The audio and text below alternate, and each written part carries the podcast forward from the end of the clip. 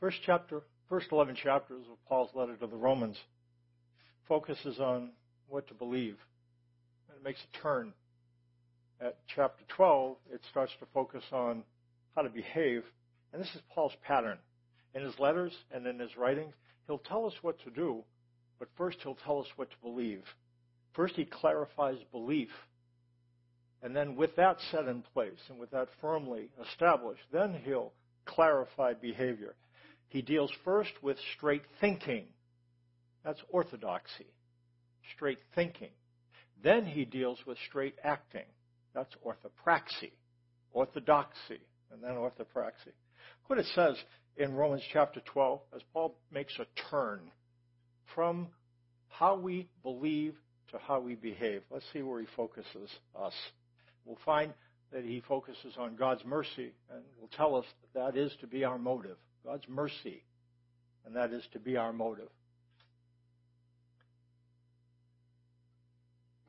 It says, Therefore I urge you, brothers, in view of God's mercy, to offer your bodies as living sacrifices, holy and pleasing to God. This is your spiritual act of worship. It says, I urge you, brothers, in view of God's mercy, offer your bodies as living sacrifices. The mercy of God is the basis for Christian obedience. It's the doorway that connects believing and behaving. It's that, it's that fulcrum that balances believing and behaving. If you see believing and behaving as two sides of a seesaw, the mercy of God is that which stands in the middle. And understanding that, understanding God's mercy will allow us to achieve a balance that we don't just believe and not behave, and we don't believe, behave and, and not believe. Let's consider God's mercy. It says, therefore, and you've heard this before, every time you see a therefore, you ask what it's there for. And uh, it's there for a reason. And it connects what follows to what has just been discussed. And the therefore in this att- directs our attention to what Paul has been saying in chapter 11. To understand mercy in Romans 12, we need to understand what he's just been talking about because he talks about mercy in Romans 11. We need to learn about mercy from what has just been discussed. See what it says in Romans chapter 11, verse 32. God has bound all men over to disobedience so that he may have mercy on them all. Look what that says. In order to have mercy on everyone, God has bound everyone to disobedience. We need to learn two things. What does bound mean? And what exactly is meant by disobedience? Let me tell you what bound is. It's the action of snaring someone or something in a net. There's some fish out in the pond here. And if we were to fish the way they used to fish, which they, they take this net and they cast it. I was in Belize, Central America about 20 some odd years ago. And that's how they fished. They, they had this round net and they threw and they, they throw the net and then they pull the net and when the net sinks, it pulls the fish that are in the net. And that, the fish are bound, snared, captured in that net. And that's what it says God. God has bound us, snared us, captured us. And it says over to disobedience. There's a different, different kinds of disobedience in the Bible. Some is just directly related to acting. This is a more specific word for disobedience. It's a disobedience that's rooted in disbelief. That's what this disobedience is. It's a disobedience rooted in disbelief. If I ask you to do something, some of you might say, nah, I'm not going to do it. That's just general disobedience. But if I say, I want you to do this because I'll do this, if you say, I don't think Mike's going to do that, therefore I'm not going to do what he tells me to do, that's this word. Disobedience rooted in disbelief. It's disobedience that's rooted in doubt. And in the context, here's what Paul has just been doing. It feels a little strange, but if you look at Romans 11, he has just finished explaining how God has played Jews and Gentiles off of one another. And he will appeal to the Jews, and they feel like innies. But when they feel like innies, Gentile feels like outies. They feel like they don't have a place in God's favor. And then God did that so the Gentiles feel like outies. And then he flipped it. He appealed to the Gentiles in terms of the gospel, made them feel like innies, and who would feel like outies? The Jews feel like outies. And in so doing, he snares them, and both Jew and Gentile at one level feel like outies. They feel like they have no basis upon which to believe that their actions toward God make any, make any difference whatsoever. They, they feel like they're beyond salvage. And what God does that for spins the net and causes everyone to feel, I'm beyond salvage. I'm not going to make it.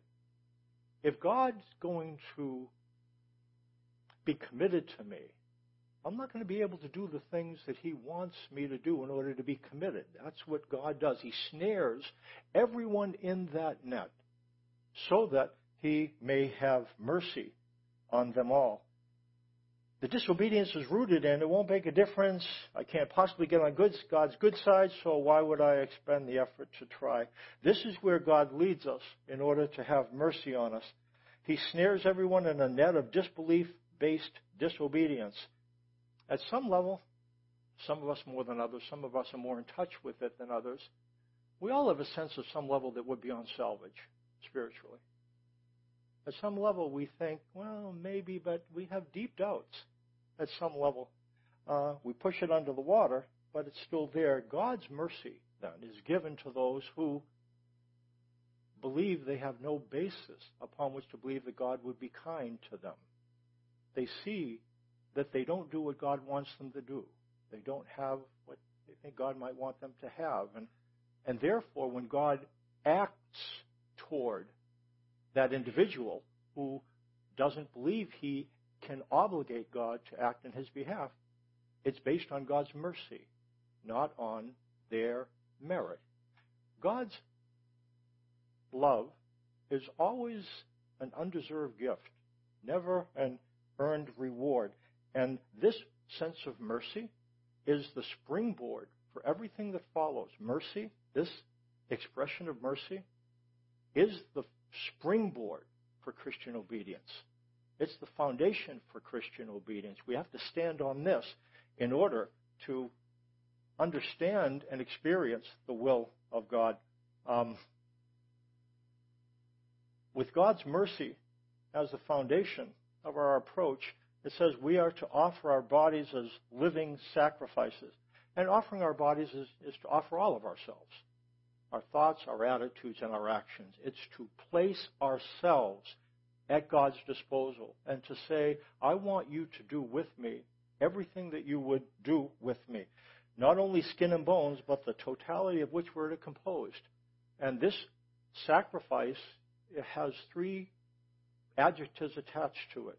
It's to be living, holy, and pleasing to God. As we offer ourselves up to God, it's a living sacrifice, holy, and pleasing to God. Living, living sacrifice. Any sacrifice that was given to God was living. Somebody said it has to be a living sacrifice. The problem with having a living sacrifice, it's always crawling off the altar. You know, we offer ourselves to God and then we say, nah, I don't think I want to do that. All of us wrestle with that. But what it means by living here, living in the sense that connected with the source of life, it's living in a spiritual sense. Look what it says in Ephesians 2. Ephesians 2, verses 4 through 10 in your worship folder. But because of his great love for us, God, who is rich in mercy, made us alive with Christ. Even when we were dead in transgressions, it is by grace you have been saved. And God raised us up with Christ and seated us with him in the heavenly realms in Christ Jesus, in order that in the coming ages he might show the incomparable riches of his grace expressed in his kindness to us in Christ Jesus. For it is by grace you have been saved through faith, and this not from yourselves. It is the gift of God, not by works, so that no one can boast. But we are God's workmanship, created in Christ Jesus to do good works, which God prepared in advance for us to do.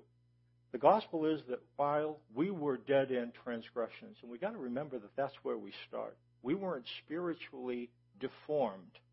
We weren't spiritually crippled. We were spiritually dead, unresponsive to God in transgressions and sins, beyond salvage spiritually. At that point, when we were beyond salvage, God initiated his action towards us and raised us with Christ and seated us with him in the heavenly realms in Christ Jesus. So if we are living spiritually, we're living because of God's initiative, not ours. We weren't in a position to be able to do anything to innovate ourselves. We were dead. A dead person cannot make themselves alive. Would you agree with me? Our problem is not that we're spiritually broken, it's that we're spiritually dead. That's the condition that we're in when God initiates his activity towards us. He reaches towards a dead person and brings a dead person to life. This is where God conceives of us when he sends his son and crucified with Christ, raised and seated with him at the heavenly realms, living because of God's initiative, not because of ours. The good news of the gospel is this God does the heavy lifting. In fact, God does all the lifting. A dead person can't lift anything. But it says, It is by grace you have been saved through faith. This not from yourselves. It is the gift of God, not by works, so that no one can boast. God does the heavy lifting. What is our part? What's our part? To believe that God does his part. That's our part. Our part is to believe that God does his part. What is God's part? to reach out in mercy to a person who's dead in transgressions and sins, unresponsive. We are to believe that that's what God does. His initiative towards us is to somebody who is beyond salvage. And when we understand that, we are in a place to balance believing and behaving. It's the fulcrum. We understand the connection between what he asks us to believe and how he asks us to behave. It begins here, having a clear idea of what God's mercy means. And it means God extending life to somebody who's dead. That's us. And once we understand that, we're in a place where we can experience life. We receive the benefits of God's work by faith, faith in what he did when we were beyond salvage spiritually. This is the foundation of the Christian life the mercy of God. Good works move from mercy, not toward it. I'm going to say that again. Good works are involved. They move from mercy, not toward mercy. When I understand that God moved toward me when I was dead, my works then move from what God did for me, not toward what God will do for me. That's where it's important. They move from the mercy I've received. And then when that, when I'm seated in that, then my good works, I'm not doing things to try to get God to be nice to me. Because God was nice to me when I was dead. If God was nice to me, if He reached out for me, to me when I was dead, I don't have to do anything for Him to love me. Would you agree? I didn't have to do anything when he loved me the first time. And, and if I get turned around and believe that I need to act in order to get him to love me, what happened? I got turned around.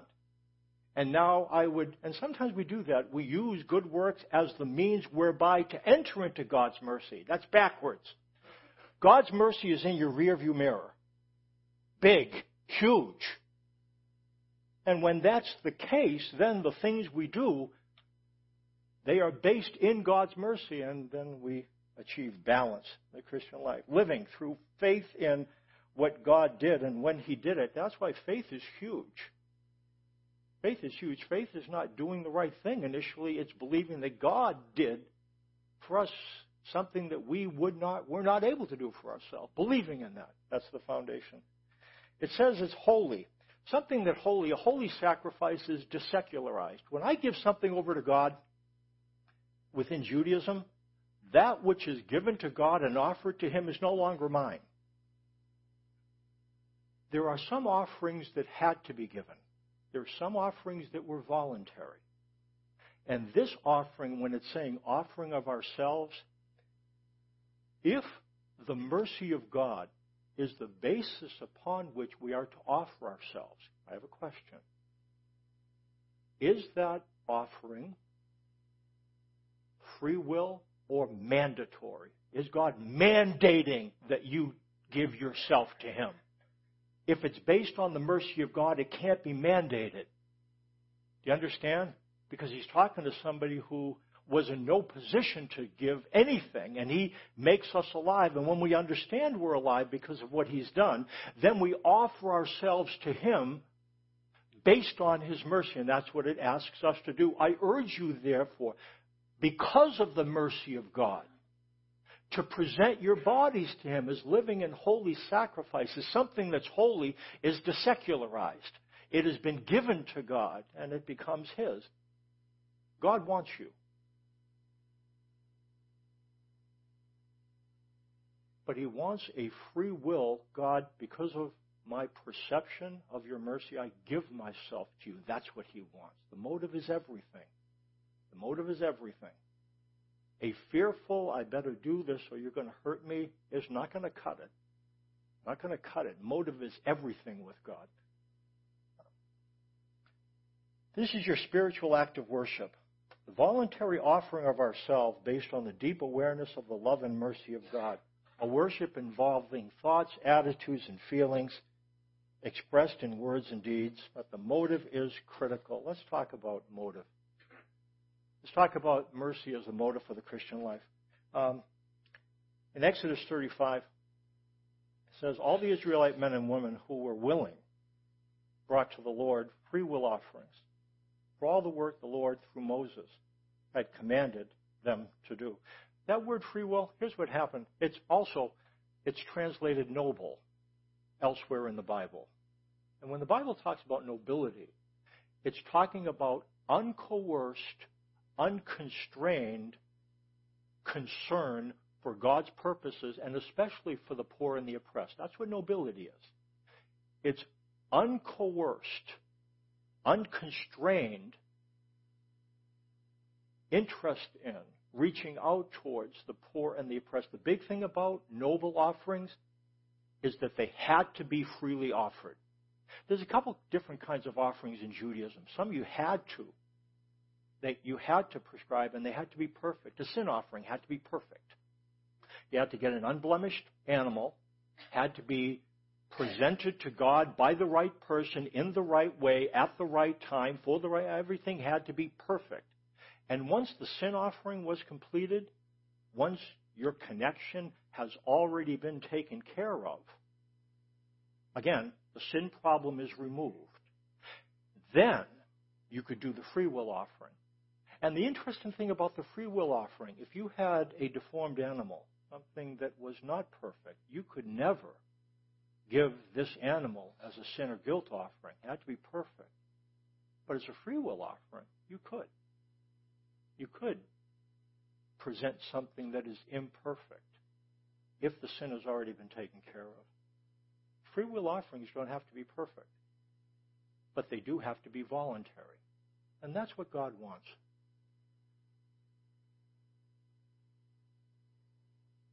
Is your sin problem taken care of?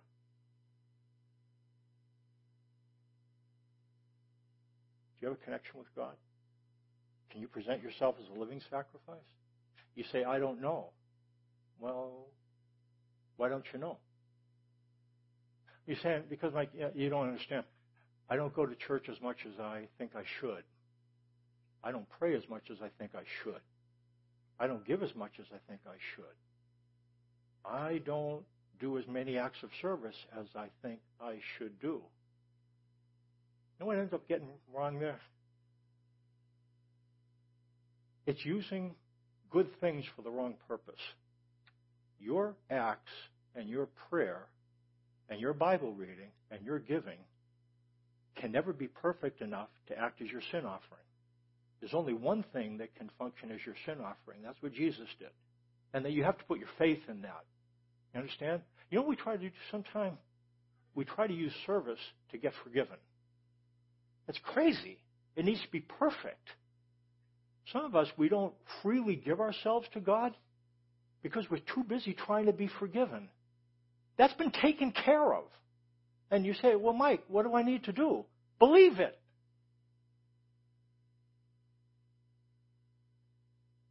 Believe it.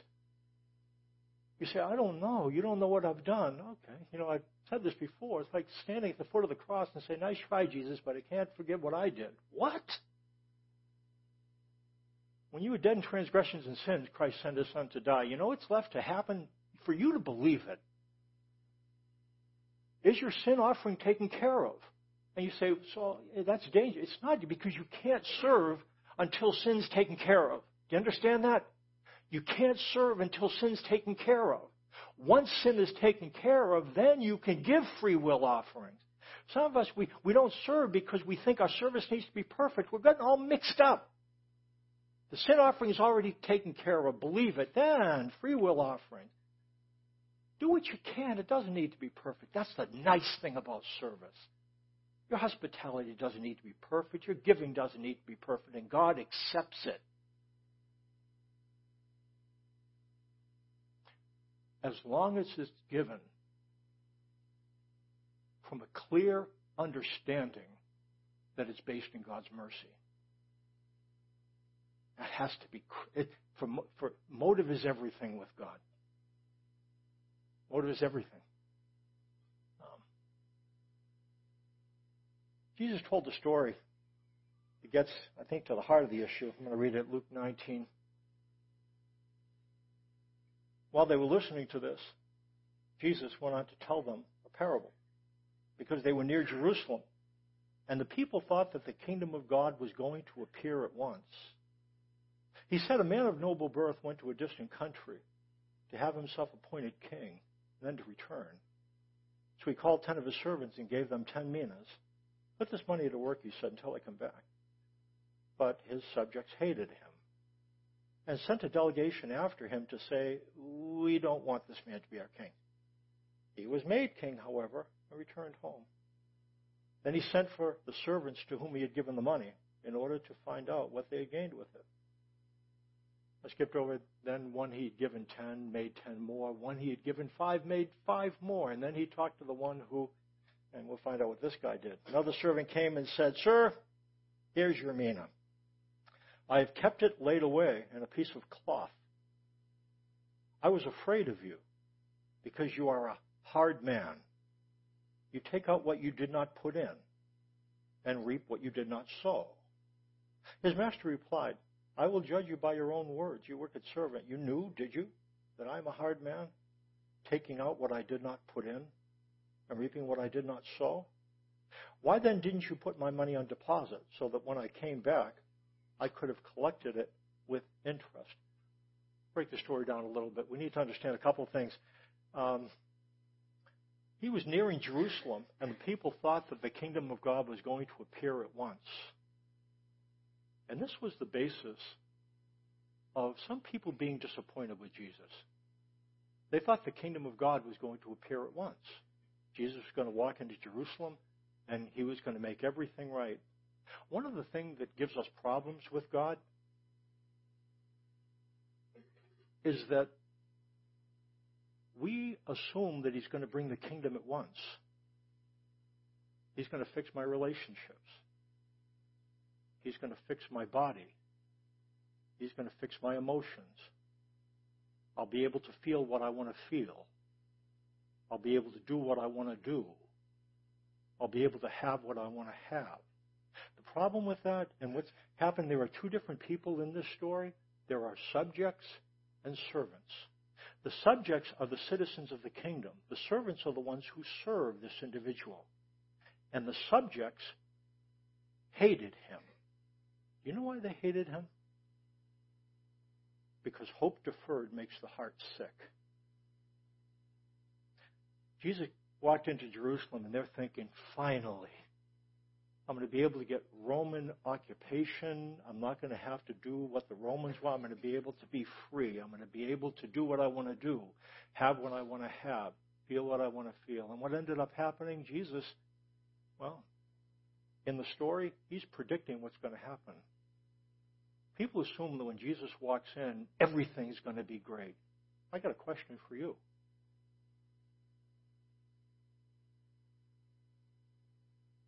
You've come into a relationship with Christ. At some level, you wouldn't be here if you didn't. Question Do you have what you want to have? Do you do what you want to do? Do you get to feel what you want to feel? You ends up happening? We assume at some level that He'll allow that to happen. When it doesn't happen, what do we do? What do you do? When you don't get to have what you want to have, you don't get to do what you want to do, you don't get to feel what you want to feel. What do you do? I know what I do. I blame someone. Somebody's dropping the ball. Maybe I'm dropping the ball. Maybe I'm not doing everything that God wants me to do, and if I did everything God, then God would be nice. No, that doesn't work. Well, we we blame somebody else. God wants me to enjoy my life. God wants me to feel what I want to feel. They thought Jesus was going to allow that, and when they didn't, you know what they ended up doing? Hating him. You know why? Because heart deferred, hope deferred makes the heart sick. Christ doesn't come into our life to make this life everything that we would like it to be. That's coming. That's coming. But not now. Not now. The subject hated him for that reason. Um, he raised their hopes and made them wait. We hate to wait this servant came. And again, the third servant said, Sir, here's your mina. I've kept it laid away in a piece of cloth. I was afraid of you because you're a hard man. You take out what you did not put in and reap what you did not sow. There are thoughts, attitudes, and actions. We talk about this. Thoughts are our opinions of God. Attitudes are our response to God because of our attitude, because of our thoughts. Thoughts, what I think about God attitude, my response to God based on those thoughts, and actions are the result of the thoughts and attitudes. Okay, what's this guy's action? What did he do? He took this coin, wrapped it in a piece of cloth, and buried it. That's his action. Okay? Before action, the reason there was an action is there was an attitude. What's the attitude? What says in here, I was, you know, what was he? What was his? I was afraid of you. I was afraid of you. And because I was afraid of you, I took this thing that you gave me that I could use and maybe use as the basis of service, and I wrapped it up and I put it in a cloth and I hid it because I was afraid of you. Okay? What's the action? What's the attitude? I was afraid. What's the thought? You are a hard man. You take out what you did not put in, and you reap what you and reap what you did not sow. You get blood out of a rock. That's the thought. You ask for things you have no right to ask for. That's the thought. The attitude is, I was afraid of you. The action is, I'm going to hide your mina. What happened to this servant? The first servant who had ten minas did fine with them. You know why? He wasn't afraid because he had different thoughts about the master. You know what he probably knew? that the one I serve is merciful, not a hard man. Not a hard man. A merciful, a merciful overseer. And that's why he was able to use his gifts. The one with five could do the same. What happened to this guy? You know what I imagine? I imagine that he believed and looked at the master the way the subject of the kingdom looked at the master because he didn't bring about right away the things they wanted to see. We get impatient. We don't learn very well to live in tension in the world. Would you agree with me? If things don't go our way, we make someone pay. I pay, you pay, he pays. We don't tolerate tension very well.